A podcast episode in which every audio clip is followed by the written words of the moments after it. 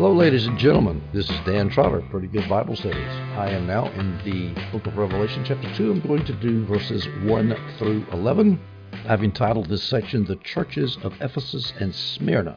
So we're now into the section of Revelation in which John sends his messages to the seven churches. Our context is this in chapter 1.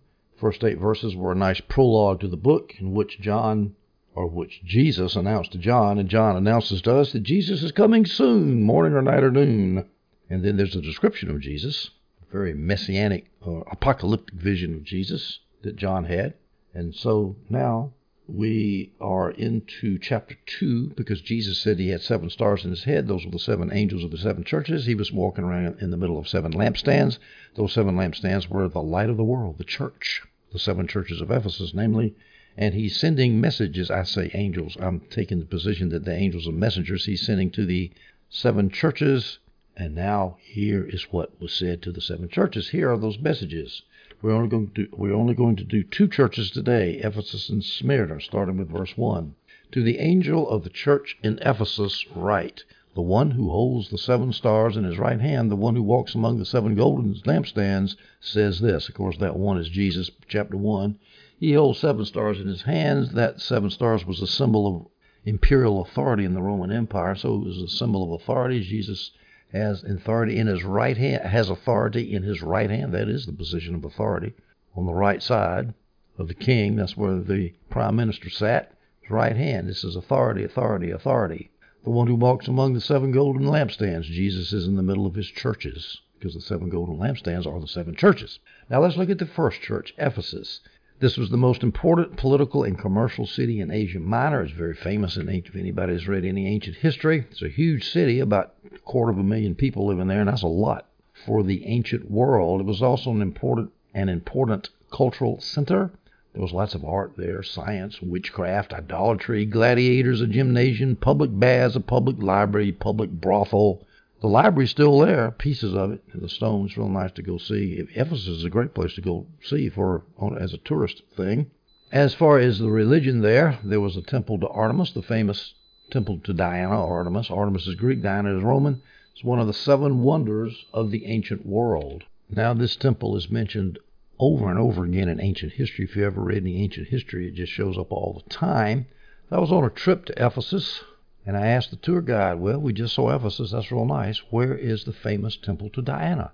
And she said, Oh, in the 19th century, some rich businessman decided he wanted to buy the remains of that temple. So they came here, took all the stones, packed them up, put them by the railroad track, and somehow his financing fell through and he didn't pick up the stones. So now it's just a, a small pile of stones somewhere. And she pointed somewhere in the distance. And I didn't get to see the famous temple of Diana. Well, I thought, well, how the mighty fallen, one of the seven wonders of the ancient world, and now you're just a pile of neglected rocks by a railroad track. Well, not only was there a famous pagan center of worship there, there was also a lot of Jewish occultism and magical arts there. It was a hotbed of such. Let me read to you the account that Paul had on his, I believe that was his second journey at the end of his second journey when he went to Ephesus, Acts 19, 13 through 15. Then certain of the vagabond Jews, exorcists, took upon them to call over them which had evil spirits the name of the Lord Jesus, saying, We adjure you by Jesus whom Paul preacheth. And there were seven sons of one Sceva, or Sceva, a Jew, and chief of the priests, which did so. And the evil spirit answered and said, Jesus I know, and Paul I know, but who are you? All right, well, there were some Jews practicing exorcism, so there you have sort of I don't know if you'd call that occult or magical. It's kind of hard to say. They were casting out demons. But we go to verses 17 and 19, the same chapter of Acts 19, and this was known to all the Jews and Greeks also dwelling at Ephesus, and fear fell on them all, and all the name of the Lord Jesus was magnified. Now here's where we know about all the, the occultism.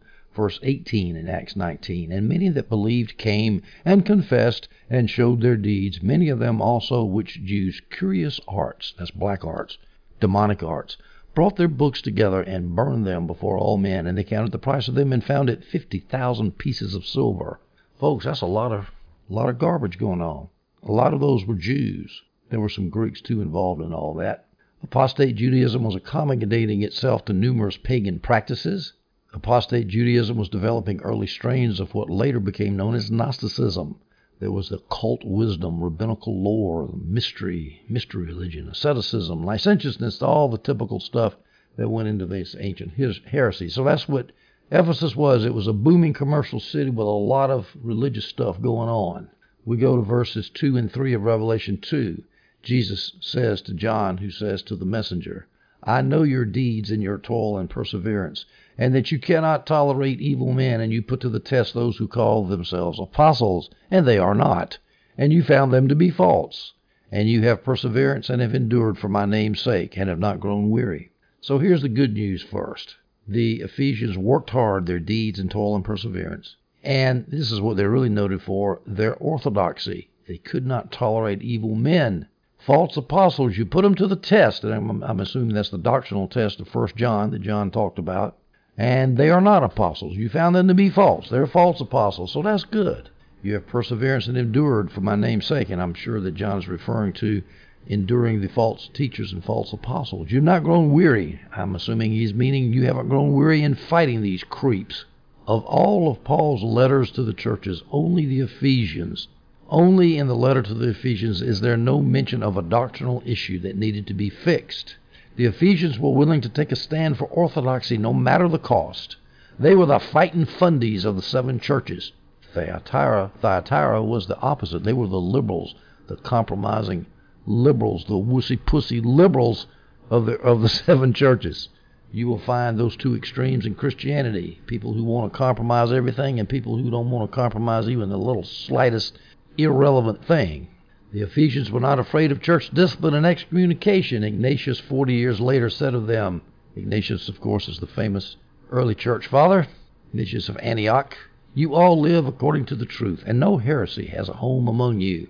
I have learned that certain persons pass through you bringing evil doctrine, and you did not allow them to sow seeds among you, for you stopped up your ears. Well, that's admirable. Anytime you see a heretic, just look at him stare at him, and stick your fingers in your ears. You're not going to listen to that BS. Don't listen to it. We go to verse 4. Here's the bad news.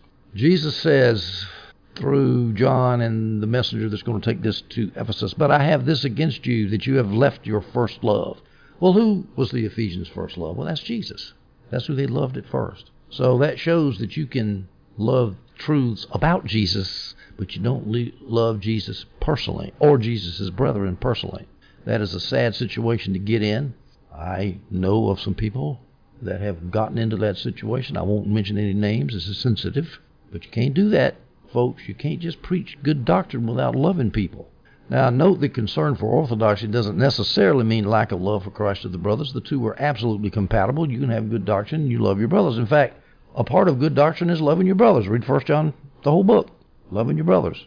This is a perversion of orthodoxy when you speak the truth with no love. And apparently the Ephesians were guilty of this. Verse 5, Revelation 2, Jesus continues, Therefore remember from where you have fallen, and repent, and do the deeds you did at first. Now you see, Jesus is not interested in wiping out the church at Ephesus. He wants them to repent. Just like most of the time you have a kid when he does something you don't like, you don't want to destroy the kid, you want the kid to repent. Do the deeds you did at first. There's nothing wrong with doing good works, folks. And if you don't, or else I am coming to you. Kind of like in that phrase that people use all the time, you're having to come to Jesus meeting. this is something that's going to be a little unpleasant. Jesus is going, is going to have a come to Jesus meeting with the Ephesians. I am coming to you, and I will remove your lampstand out of its place. Now, note this is a coming in judgment. It's not the personal coming at the end of history, in case anybody thought of that. It's obvious because he says, well, it's obvious because the lampstand of Ephesus was removed out of its place long before 2,000 years plus at the end of time. Ephesus is now a ancient city. Was it's a pile of rocks actually. It's a tourist trap in the middle of a Muslim country. It's gone. Ephesian church is gone. Its lampstand has been removed long before the end of history. So this coming is a coming in judgment near the time uh, that John wrote. Now the King James has coming quickly. I'm coming quickly to you. The Greek text does not have quickly. I don't know why. King Jimmy put that in there.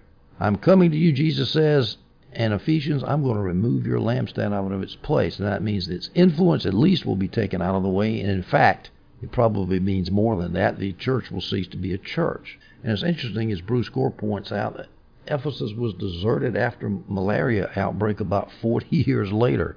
So not only was the church removed, the whole city was removed because of malaria. I don't know if that's what Jesus was talking about, but apparently they didn't repent because the lampstand is gone, gone, gone, gone with the wind. Ain't ever coming back again. Probably.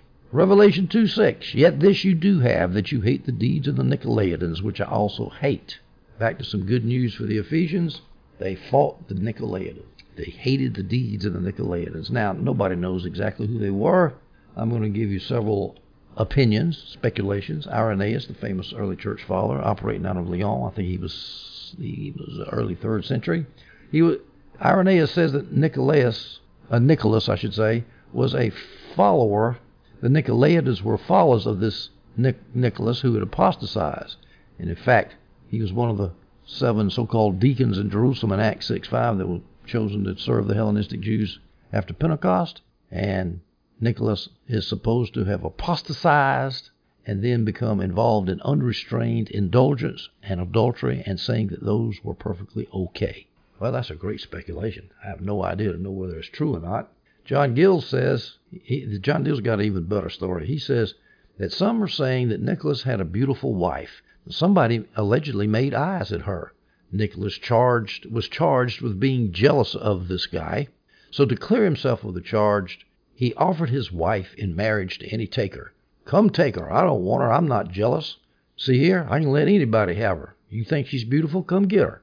And so then Nicholas was wrongly interpreted by the Nicolaitans to say that Nicholas was saying it's okay to have a community of wives, which he really wasn't according to the story. He was just saying you can have my wife.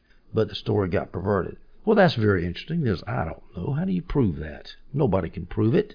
Well, here's what the great Puritan theologian, or the great Calvinist theologian Lightfoot at the Westminster Confession he was. He says the Hebrew Nicola means let us eat. And so the Nicolaitans were those who encouraged people to eat food offered to idols.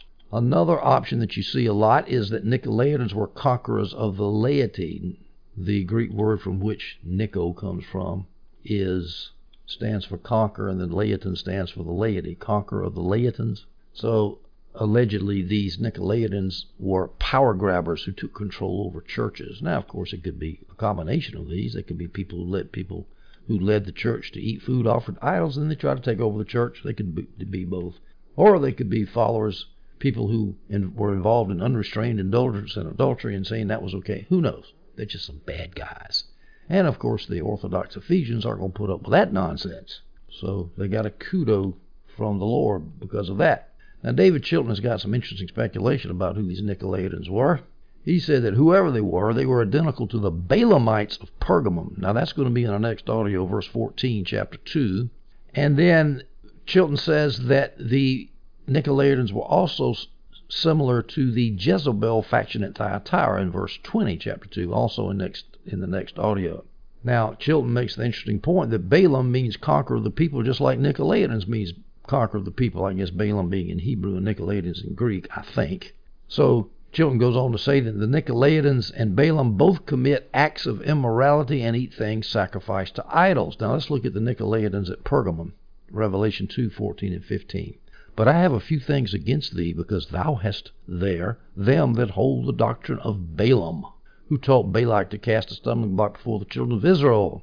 Now you recall the story. Israel's trying to go up through Moab. Balak, the king of Moab, doesn't like all these scadzillion Hebrews coming up through his land, and so he says we got to curse them. I know a good prophet up there in the north, named in Syria somewhere, named Balaam. I'm going to get him down here, and I'm, going to pay him, and he's going to curse the Israelites. And and of course, what ba- what Balak wanted Balaam to do was to get the children of Israel to eat things sacrificed to idols. In other words, to seduce them away from their love of Yahweh and to commit fornication. You remember they did that. They went in there with all those sexy Moabite women. I guess they were sexy because the Israelites were dumb enough to get into their tents and have sex with them. And remember, Phineas came up there with a spear and started spearing them right in flagrante delicto. You end up with a spear through your back. It's a great story. Well, what's that got to do with the Nicolaitans? Balaam, verse 15, Revelation 2. So hast thou also them that hold the doctrine of the Nicolaitans. The NASB says, in the same way, you've got people that hold the doctrine of the Nicolaitans. In the same way as Balaam, who taught Balak to seduce the Israelites into eating meat sacrificed to idols and who seduced the Israelites into committing fornication. In the same way, the Nicolaitans do that. So, I think we can safely connect Nicolaitans up with eating meat sacrificed to idols and committing fornication, which is exactly what the Jezebel faction at Thyatira did in verse 20, Revelation 2. Now, the Nicolaitans aren't mentioned in this passage, but listen to this. But I have this against you. You tolerate the woman Jezebel, who calls herself a prophetess and teaches and deceives my servants to commit sexual immorality and to eat meat sacrificed to idols. So there's the same thing temptations to idolatry and temptations to sexual immorality. So Jezebel is not named as a Nicolaitan, but she's acting like one. So I think that Nicolaitans, if I had to bet my life on it, I would say these Nicolaitans were people who seduced the good Christians to immorality and idolatry, and then who tried to take over the church with their power mad political plays. At any rate, that's the type of people that needs to be, need to be hated. Oh, God doesn't hate people. Jesus doesn't hate people. Revelation 2 6. I also hate these Nicolaitans. Jesus said it. I hate them. Well, actually, he says he hates the deeds of the Nicolaitans. I guess you need to make the distinction between the sinner and the sin do we not? So he hates the deeds of the Nicolaitans. That's an interesting point. You know, we should always love the sinner but hate their sin. We go to verse 7, Revelation 2. He who has an ear to hear, let him hear what the Spirit says to the churches. And again, this assumes that some people aren't going to be listening to what John says or what Jesus said. Some things never change. To him who overcomes, I will grant to eat the tree of life which is in the paradise of God. Now, all of the seven messages to the church were different, but there was a common theme overcome. The one who overcomes is the Greek to nikonti, which is a preposition, preposition dative uh, participle to those who are overcoming. Now to those who are in the process of overcoming, and is translated here to him who overcomes. It comes from the Greek word nikaio, which is the same root as the Nicolaitans. Nikaio, Nicolaitans, conquerors of the laity. So the church is to overcome. The church is to overcome those who are trying to overcome her. And I, suspo- I, I suppose that, that Jesus is referring to overcoming the false teachers that were coming into Ephesus. If you do that, if you overcome, Jesus says, I will grant to eat of the tree of life which is in the paradise of God. This is one of the many references to the Old Testament. The tree of life, of course, is the tree of life in the Garden of Eden. And the paradise of God is the Garden of Eden and this is a symbol of life. And of course, life is Jesus Himself. You overcome, you will you will eat of Jesus. If you will, you'll have Jesus in union with you. Israel Barnes says the phrase quote the tree of life unquote refers undoubtedly to the language used respecting the Garden of Eden, where the tree of life is spoken of as what was adapted to make the life of man perpetual. So in other words, if you overcome, you're going to live forever. The tree of life, that means the tree of eternal life. You're going to live forever. But you can't be seduced by these people. In the Old Testament, there was a tree of life in paradise, but Adam destroyed that. He destroyed paradise. But Jesus restores paradise. This is now in the church. The church is actually the living fulfillment of that type. Look, I guess the ultimate fulfillment will be heaven, the kingdom of God in its final state. But the church is now the kingdom of God in its conquering state as it prepares for the end when we are going to be in our completely fulfilled state. And in the midst of this, Jesus is in our midst. He's our tree of life. And he's overcoming. Notice this overcoming is at the time John was writing, but he overcomes all the way throughout church history to the end of time, too. And again, this is one of the themes, one of the three themes of the book of Revelation overcoming. One theme was you got the Old Jerusalem is destroyed, the New Jerusalem is established. The Old Jerusalem being the apostate rabbinic kingdom that killed Jesus. The second theme is there are two persecuting entities of of the church. That would be the Roman Empire and the Old Jerusalem. And the third theme is that the church must overcome so that it can establish the kingdom of God on earth through these early persecutions by the two two persecuting entities, Rome and apostate Judaism. We go to verse 8, Revelation 2. We're finished with Ephesus now. Let's look at Smyrna.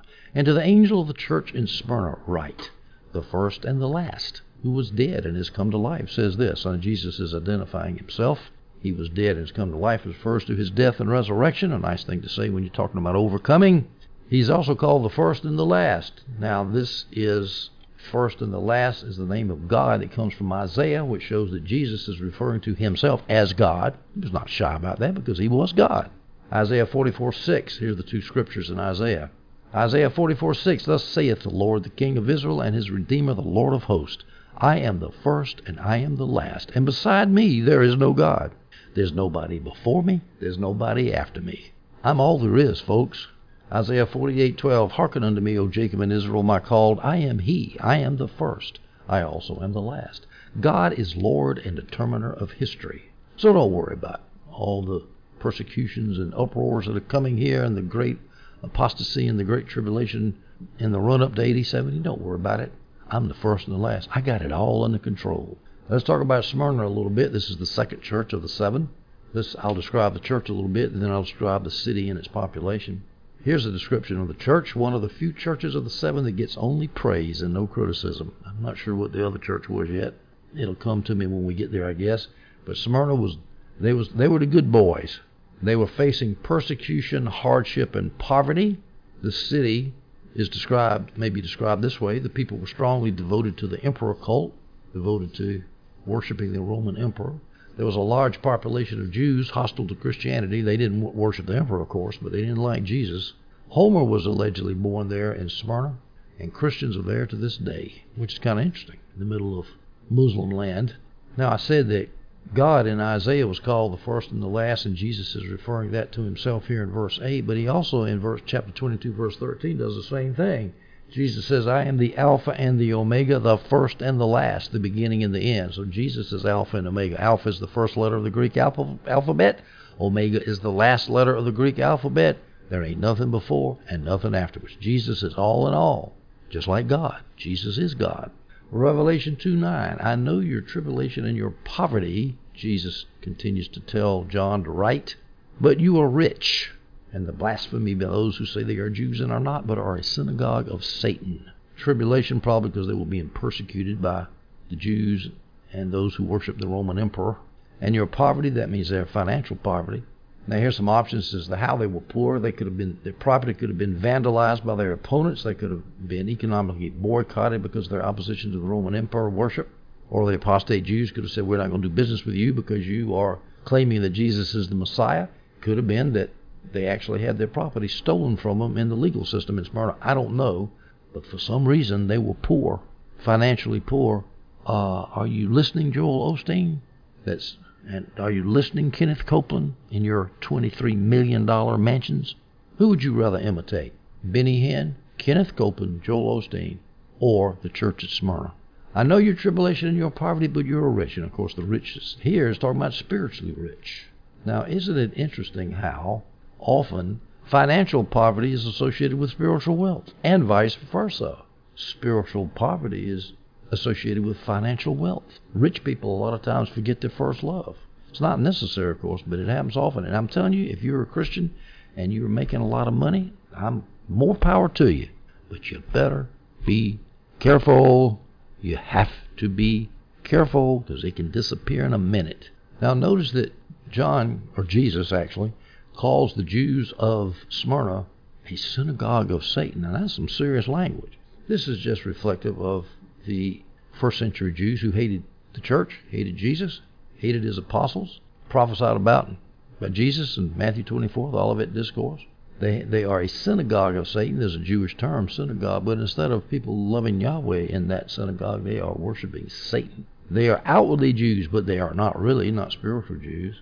This reminds us of other scriptures that Paul wrote, Philippians 3 2. Beware of the false circumcision. They're people who are acting like they're Jews, but they're not really. How about Romans 9 6, second half of the verse? Not all who are descended from Israel are Israel. So there's some fake Jews out there, folks. Synagogue of Satan. Now, the early Christian church is rife with examples of satanic false witness by the Jews against the church. So let's look at some of this Jewish opposition. And all of this opposition, by the way, is going to d- disappear in AD 70 when the mother church in Jerusalem gets wiped out by the Romans. But these verses I'm going to read to you are before AD 70, and they are persecuting the church, just like Jesus predicted. They're going to chase you from synagogue to synagogue. Remember, he said that? Acts 6, 9 through 14. Then there arose certain of the synagogue, which is called the synagogue of the Libertines, and Cyrenians, that's in North Africa, Alexandrians, that's in North Africa, and of them of Cilicia, southern Asia Minor there, where Paul was from, Tarsus, and of Asia, that's all around Ephesus in that area, and all along the western coast of, of Asia Minor. So all of these people from all over the empire. They're in Jerusalem and they're disputing with Stephen, the first martyr. And they were not able to resist the wisdom and the spirit by which he spoke. Then they suborned men, which said, We have heard him speak blasphemous words against Moses and against God. Absolute lie. And they stirred up the people and the elders and the scribes, and came upon him, and caught him, and brought him to the council, as the Sanhedrin, and set up false witnesses, which said, This man ceaseth not to speak blasphemous words against this holy place and the law. For we have heard him say that this Jesus of Nazareth shall destroy this place, and shall change the customs which Moses delivered us. Well, you know the end of that story. Stephen was killed. That's persecution from the Jews, from the synagogue of Satan. Acts 13, 6 and 10. And when they had gone through the isle, that's the Isle of Cyprus, unto Paphos, that's on the western end of the island, they found a certain sorcerer, Elymas, a false prophet, a Jew whose name was Bar Jesus. So here's a Jewish false prophet. Paul said to him, O full of all subtlety and all mischief, you child of the devil, you enemy of all righteousness, will you not cease to pervert the right ways of the Lord? So there's a member of the synagogue of Satan named Bar Jesus on Paphos, on Cyprus. That's the first journey. We go now to Acts 14, 2 through, 2 through 5. We're still on the first journey now, but the unbelieving Jews at Iconium, this is in, uh, in the central part of the Anatolian province, right on the first journey. But the unbelieving Jews stirred up the Gentiles and made their minds evil affected against the brethren. And when they were in assault, made both of the Gentiles and also the Jews with their rulers to use them despitefully and to stone them. So the Jews and the leaders of the Jews tried to stone Paul and Barnabas. Unbelieving Jews. This is at Iconium. Acts 17, 5 through 8. Now this is on the second journey. And when Silas and Timotheus, Timothy, were come from Macedonia, Paul was pressed in the Spirit and testified to the Jews. Well, let me back up here. I skipped one. Acts 17, 5 through 8. This is at Thessalonica. But the Jews, which believed not, moved with envy, took unto them certain lewd fellows of the baser sort, and gathered a company, and set all the city on an uproar, and assaulted the house of Jason, that's where Paul was staying, and brought them to bring them out to the people. That was Paul and Silas. So the Jews stirred up a crowd against the apostles in Thessalonica. They were of the synagogue of Satan.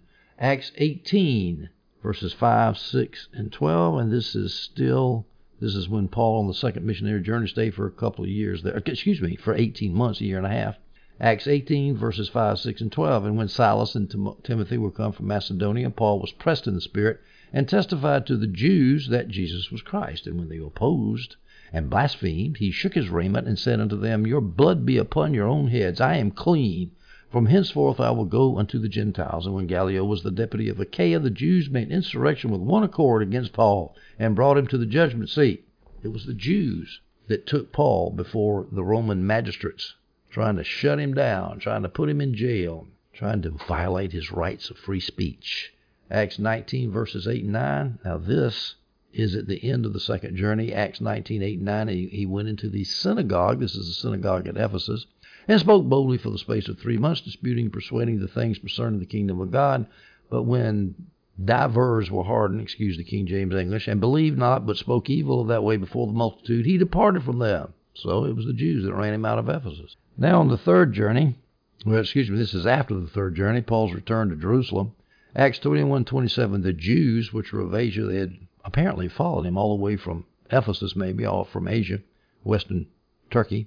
When they saw him in the temple, this is in Jerusalem, they stirred up all the people and laid hands on him. If you read all that story, Paul was lucky he didn't get killed. He was blessed, I should say. And this same persecution of the Jews continued in Acts 24:1. After five days, Ananias the high priest, he's Jewish, of course, descended with the elders and with a certain orator named Tertullus, who informed the governor, that's the Roman governor Felix, against Paul. And if you will read that story, the Jews tried to they tried to ambush Paul at, on the way to the Sanhedrin and kill him. That failed. Then they tried to ambush him on the way to Caesarea. That failed. Then they tried to testify him against him with a lawyer before the Romans at Caesarea. That failed, but they were after him. They were of the synagogue of Satan. Ananias was of the synagogue of Satan. Acts 25, 2 through 3 and verse 7. Then the high priest and the chief of the Jews informed him against Paul and besought him and desired favor against him that he would send for him to Jerusalem, lying wait in the way to kill him. As I mentioned, they were trying to kill him on the way to Caesarea. So, anyway, we have there a whole bunch of evidence of the activities of the synagogue of Satan. And some of this activity was actually at Ephesus. I didn't mention this. Acts 19, 8, 9. It says, And he went into the synagogue at Ephesus and spoke boldly for the space of three months. They were hardened, believed not, spoke evil of the way, and Paul had to leave. And so John mentions that there are Jews there who are of the synagogue of Satan. Now, we need to make a point here is people get all bent out of shape when you start reading these verses and they say, see, you're anti-Semitic. No, you're not anti-Semitic. I mean, Paul was Jewish. Jesus was Jewish. It was just that, that wicked generation of Jews that tried to kill Jesus and his apostles. That generation. The blood was on their head when Jesus destroyed Jerusalem. That was the punishment. The Jews today are not anymore to be punished for killing Jesus. Then the Italians are to be punished because their ancestors, the Romans, killed Jesus. They murdered Jesus judicially. So we need to be careful about that because of history when people, Jews are very, very sensitive to the charges of anti Semitism. We go down to verse 10, Revelation 2. Do not fear what you're about to suffer, Smyrna. Behold, the devil is about to cast some of you into prison so that you will be tested and you will have tribulation for ten days. Be faithful unto death, and I will give you the crown of life. Now, all of these, this synagogue of Satan, somebody's going to get the Smyrnans and cast some of you, not all of you, into prison so that you'll be tested. And again, why do some people go to prison and why does God deliver some people so they don't go to prison? You'll have to ask God that because I don't think any human being knows the answer to that. But whether a Smyrnan was thrown into prison or not, he was tested because it was his brother or his sister that was thrown into prison. And these people will have tribulation for 10 days. 10 days just means a short period of time. I think that's all it means. It doesn't mean literal literally 10 days, it just means a short period of time. Be faithful unto death, and I will give you the crown of life, the crown which is characterized by life. I will give you life as a reward for your victory, your victory of overcoming. You're going to live forever, folks. You're going to live forever. And again, overcoming is one of the main three main themes of Revelation. Let me repeat them to you. The old Jerusalem becomes the new Jerusalem. There are two entities that persecute the church Rome and the old Jerusalem. And the third theme is the Christians, if they will overcome the persecutions of the Old Jerusalem and the Roman Empire, they will receive life. Life. Verse 11, he who has an ear, let him hear what the Spirit says to the churches. And of course, this implies that some people don't have an ear and some people don't listen. Despite the fact that Jesus came in a revelation and gave it to John, but now some people, no, I don't want to hear what Jesus says. No, be spiritually attuned and listen to what I'm saying. He who overcomes will not be hurt by the second death. There's that theme again of overcoming not be hurt by the second death, what does that mean? Well, we've got to go through the first and second lives and the first and second deaths, which are in Revelation.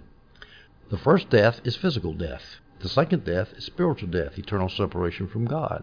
The first resurrection is spiritual resurrection, you become born again, and the second resurrection is physical resurrection when your body is raised. So your body dies first and raised last well, I can't really say your body dies first. I, I, I scratch that.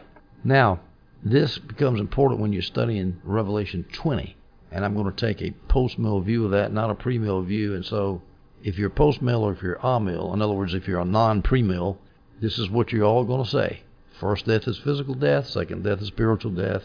First resurrection is spiritual resurrection, and the second resurrection is physical resurrection. Now, what's left unsaid here?